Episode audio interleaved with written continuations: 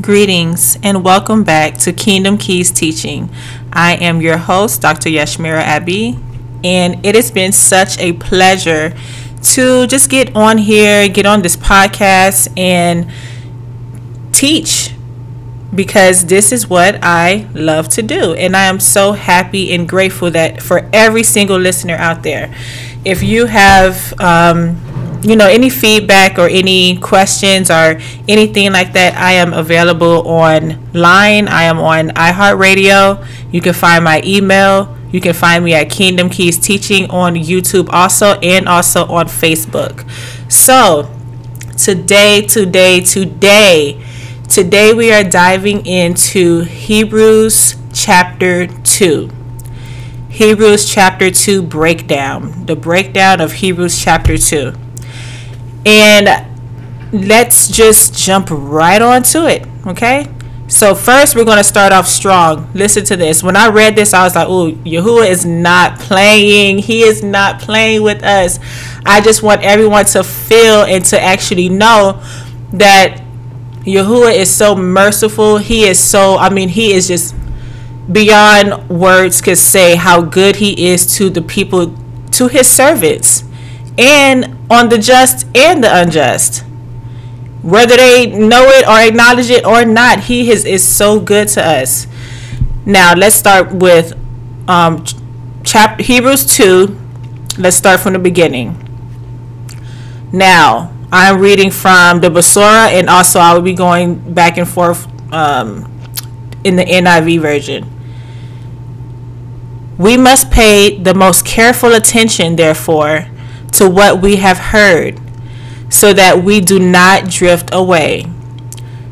For since the message spoken through angels was binding, and every violation and disobedience received its just punishment. With that stance right here, we know how powerful our words are. And it's not just about written contracts. We're talking about words, spoken words, because in verse 2 we have, for since the message spoken through angels, it was spoken through, it was talked through. Spoken through angels was binding. That means it was a binding contract. Your words are a binding contract. Every violation and disobedience receives its just punishment. How shall we escape if we ignore so great a salvation?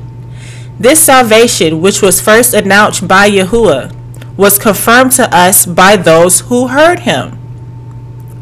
Does it remind you of the double-mouthed sword? We talked about that last week. Of course, we read two-edged sword, but in the original Greek, it is the double mouth. You are the oracle of the Most High Yahuwah. You are the oracle of him. Moving on to verse 4. Elohim also testified to it by signs, wonders, and various miracles, and by gifts of the Holy Spirit distributed according to his will. Okay? Now, let's go keep moving on. It is not to angels that he has subjected the world to come, about which we are speaking, but there is a place where someone has testified. So here we're talking about, it's not the angels that he's talking about. What is mankind that you are mindful of them? A son of man that you care for him? You made them a little lower than the angels. You crowned them with glory and honor and put everything under their feet. So essentially here we have, humans hold so much power, and we don't even know it. We have the ability to, this coincides, remember we were talking about when we read scripture, we just can't take just one line and just run with it. We have to go back and define scripture with scripture. So when we have, you made them a little lower than the angels, you crowned them with the glory and honor, and put everything under their feet. That reminds me of, remember Matthew 16:19. I will give you the keys of the kingdom of heaven. Whatever you bind on earth will be bound in heaven, and whatever you loose on earth will be loosed in heaven. So you have, as a human being, we're made a little lower than the angels. We have on a flesh body suit. We're made a little lower than the angels. But as a human being, we still have the power to bind and loose. We still have the power and authority that commands demons to go, that commands blessings and miracles to appear, to command healing. We still have that authority in Yahushua HaMashiach. So even though we are made a little bit lower than the angels, we are still crowned with glory and honor, and everything is under our feet. It's subjection to us. Isn't that, I mean, to me, that's like mind-blowing. We're made a little lower than the angels, but we have everything under our feet. We have authority. A lot of people do not understand that we do have authority. This is why we pray. This is why we fast. This is why we abstain from certain things that may taint the authority that we do have. We want to come to everything with, we want everything that Yahuwah has for us. We don't want to lack anything. If Yahuwah says we have authority and everything is under our feet, that's what it is. Now let's move on. In putting everything under them, Elohim left nothing that is not subject to them. Do you hear this? Elohim left the Most High of the whole entire universe, who made the universe, who knows absolutely every single thing. He left nothing that is not subject to them. Yet, at present, we do not see everything subject to them. So he left all these things subject to us, but why don't we see it? What's going on? But let's move on to verse 9. We do see Yahushua, Messiah, who was made lower than the angels for a little while, now crowned with glory and honor, because he suffered death, so that by the grace of Elohim he might taste death for everyone. So we have, everyone is, human beings are made lower than the angels, crowned in glory and honor. Everything is put in subjection under our feet. But we haven't really seen that in humankind. Then you have Yahushua, Messiah, who, it was the same situation. He was made a little lower than the angels for a little while. Everything was put under his feet. And now he's crowned with glory and honor because he suffered death, so that by the grace of Elohim he might taste death for everyone, and bringing many sons and daughters to glory. It was fitting that Elohim, for whom and through whom everything exists, should make the pioneer of their salvation perfect, though through what he suffered. Both the one, this one is the one that really caught me, number 11, verse 11. Both the one who makes people holy and those who are made holy are of the same family. Stop right there. So we have the person who is making everything holy, which is Yahushua, next to the people who are made holy through him in the same family. So this is why it is important to not judge anybody. We are all in the same boat. So if you have a lot of people who say, oh, well, you can't do this as a believer, you can't do that as a believer. And we're talking about technical things as far as let's say you're abstaining from certain meats or food, or you don't think it's right to wear earrings or things like that, or arguing about chronological details about in the Bible. And some of them will actually judge you for that. Some of them, you're not even invited to their house. But here in verse 11, Hebrews 2, number 11, we have both the one who makes people holy, that is Yahushua Messiah, and those who are made holy are of the same family. So can you imagine the one who is responsible, Yahushua Messiah, in all his splendor and all his glory, his esteem, just all his majesty, sitting right next to the person who he has to make holy, who's made holy through him, and they're just torn up rags sitting right at the same table? Can you imagine that? Wow. This is why it's important to don't judge anyone. You don't know their salvation. You don't know their story. And right here we have Yahushua, the one who, in all his majesty, right next to the one who he has to make holy, set apart. Yeah. Let's move on. Are made holy in the same family. They're in the same family. We are in the same family. So Yahushua is not ashamed to call them brothers and sisters. Verse 12. He says, this is Yahushua speaking, I will declare your name to my brothers and sisters in the assembly. I will sing your praises.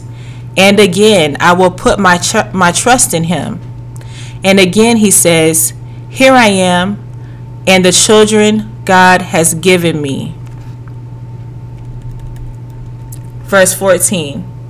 Since the children have flesh and blood, he too shared in the humanity, so that by his death might break the power of him who holds the power of death, that is, the devil. Let's stop right there. The devil holds the power of death. Yahushua, that matches or that coincides with the scripture. The devil came to steal, kill, and destroy. What does Yahushua Messiah do? He came to bring life, and not only life, life more abundantly. Okay?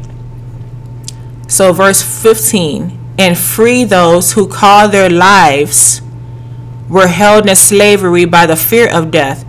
Another point, another side note here, because a lot of people say, well, it wasn't, how do you say it? Some people die prematurely, and they say, oh, it was their timing. God called them. We have here the devil comes to steal, kill, and destroy. There are instances where the devil kills, and as you can see here in that verse, break the power of him who holds the power of death, that is the devil. That's just right there in verse 14. Some people have a premature death, and it's not the will of the Most High Yahuwah. It's not his will that we should die early. It's not his will that we should suffer or have a horrible death. That's not in his will. All of that is from the devil. Okay, now let's move on to 16. For surely it is not angels he helps, but Abraham's descendants. Who are Abraham's descendants? Well, that is us, especially when there's so many scripture where you can read where we are referred to, I'm talking about as believers, we are referred to as descendants of Abraham. So if you go to Galatians 3:6, now the promises were made to Abraham and to his offspring. It does not, and this is still the same scripture, Galatians 3:16. It does not say into offsprings, referring to many, but referring to one, and to your offspring, who is Christ. So if you are in Messiah, you are a believer of Yahushua Messiah, you are entitled to, you are considered Abraham's descendant in Messiah Yahushua. Okay, verse 17. For this reason, he had to be made like them talking about Messiah Yahushua, fully human in every way, in order that he might become merciful and faithful high priest in service to Yahuwah Elohim, and that he might make atonement for the sins of the people. See, right here, this is when you have this type of verbiage, language, merciful, faithful high priest in service to Elohim, think about the tabernacle. When you're talking about the tabernacle in Exodus, think about how the high priest was, only the high priest was in the Holy of Holies in the tabernacle. And in the tabernacle, of course, when you come in, you had to make an atonement, meaning you had to make an animal sacrifice, which was called an atonement. Also, the high priest was only allowed in the Holy of Holies once a year for the atonement. So when we're looking at Hebrews here, Hebrews chapter 2, verse 17, and when you have a reference, merciful and faithful high priest to service Elohim, that he might make atonement for the sins of his people. What we basically can sum up is there's no need for a tent, like an actual building of a tabernacle. All that is, that part of the law is done with. You are, when Yahushua died, the veil was torn open from top to bottom, so that all of the Ruach HaKodesh could be over his people. We now have Yahushua Messiah, the atonement or the sacrifice. We don't have to do animal sacrifices. We don't have to do that. His blood was more than sufficient. So we have, and that he might make atonement for the sins of the people, because he himself suffered when he was tempted. He is able to help those who are being tempted. Hallelujah. So I hope that was a good study. And also, if you have not liked or subscribed, please like and subscribe. This is a worldwide Bible study, and of course, it's a new show. And we just want to spread the word. That is all. So I hope that was helpful, and I hope that you come back, and make sure you keep your comments and your questions coming. All right, everybody, have a really good day. Bye.